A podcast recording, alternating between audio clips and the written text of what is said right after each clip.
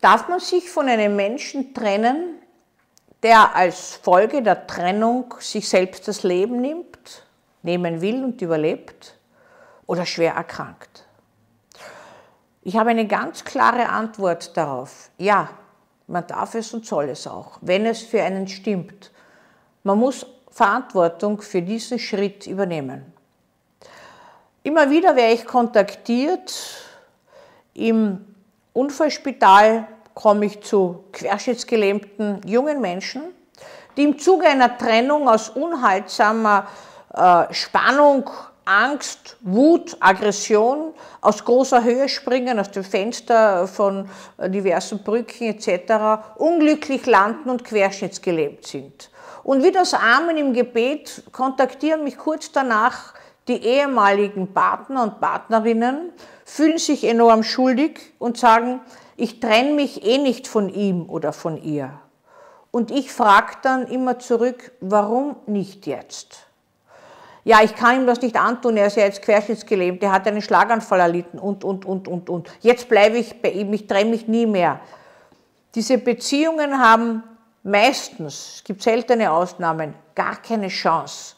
Eine Beziehung äh, aus äh, Mitleid aufrechtzuerhalten, äh, hat, ist kein gutes Vorzeichen.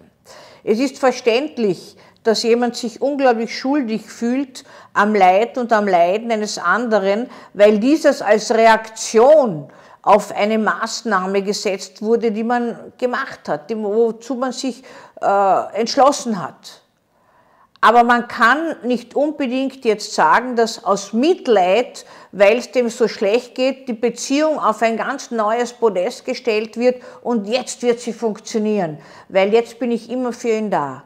Was soll denn jetzt anders sein, abgesehen davon, dass die Hierarchieverhältnisse in einer Beziehung anders sind?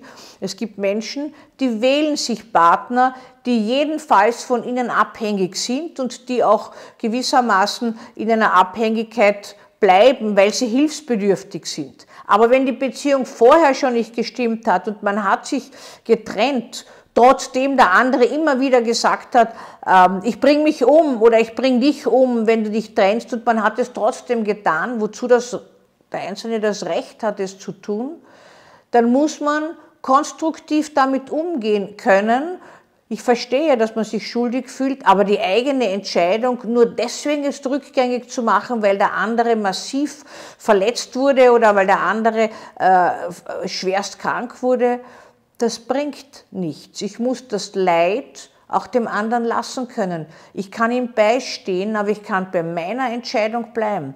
Und oftmals sind es junge Frauen, die völlig äh, aus dem Häuschen sind und dann zu mir kommen und sagen, ich wollte das doch nie, dass er sich umbringen will. Oder ich wollte das doch nie, dass der jetzt so schwer verletzt ist und querschnittsgelähmt. Ich habe sein ganzes Leben zerstört. Das stimmt nicht. Die Entscheidung ist getroffen worden und der andere ist damit umgegangen auf seine Art. Das ist sein Recht, so wie es das Recht zum Beispiel der jungen Frau ist, die sich getrennt hat, von diesem Partner sich zu trennen. Das ist wahnsinnig schwer zu sehen und ich werde oftmals als, als hart und unverständlich äh, kritisiert dafür, dass ich diesen Standpunkt habe. Den habe ich mir in vielen Jahren unfallchirurgischer äh, Konsiliarbetreuung erarbeitet und habe gesehen, wozu das führt dass Menschen beisammenbleiben nach so einem Unfall. Es gibt aber Ausnahmen natürlich auch. Es gibt Ausnahmen. Neulich war eine Frau bei mir, die hat mir erzählt, sie hat sich vor 15 Jahren von ihrem Mann scheiden lassen. Kurz danach hat er einen Schlaganfall erlitten, einen zweiten, und der ist ein Pflegefall geworden. Und sie hat sich entschlossen, dort, dass sie getrennt sind, zu pflegen. Es war anfangs eine furchtbare Zeit, aber sie sind zusammengewachsen. Und das hat beide, wie sie das im Nachhinein, sie hat das nach seinem Tod dann beschrieben, er ist vor ihr gestorben, aber sie hat ihn 15 Jahre lang gepflegt. Und sie hat ähm, beschrieben, wie sie durch diese neue Situation doch neue Aspekte der Beziehung auch erleben und wahrnehmen haben können.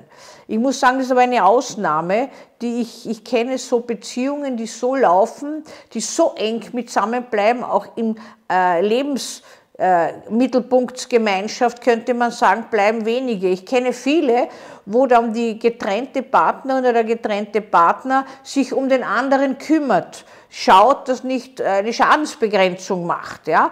Aber wo gewissermaßen diese Trennung dann rückläufig ist, das ist etwas, was eine Rarität ist. Und ich möchte auch all die von Ihnen ermuntern, die in solche Situationen kommen. Stehen Sie zu Ihrer Entscheidung. Sie haben keine Schuld am Leiden des anderen.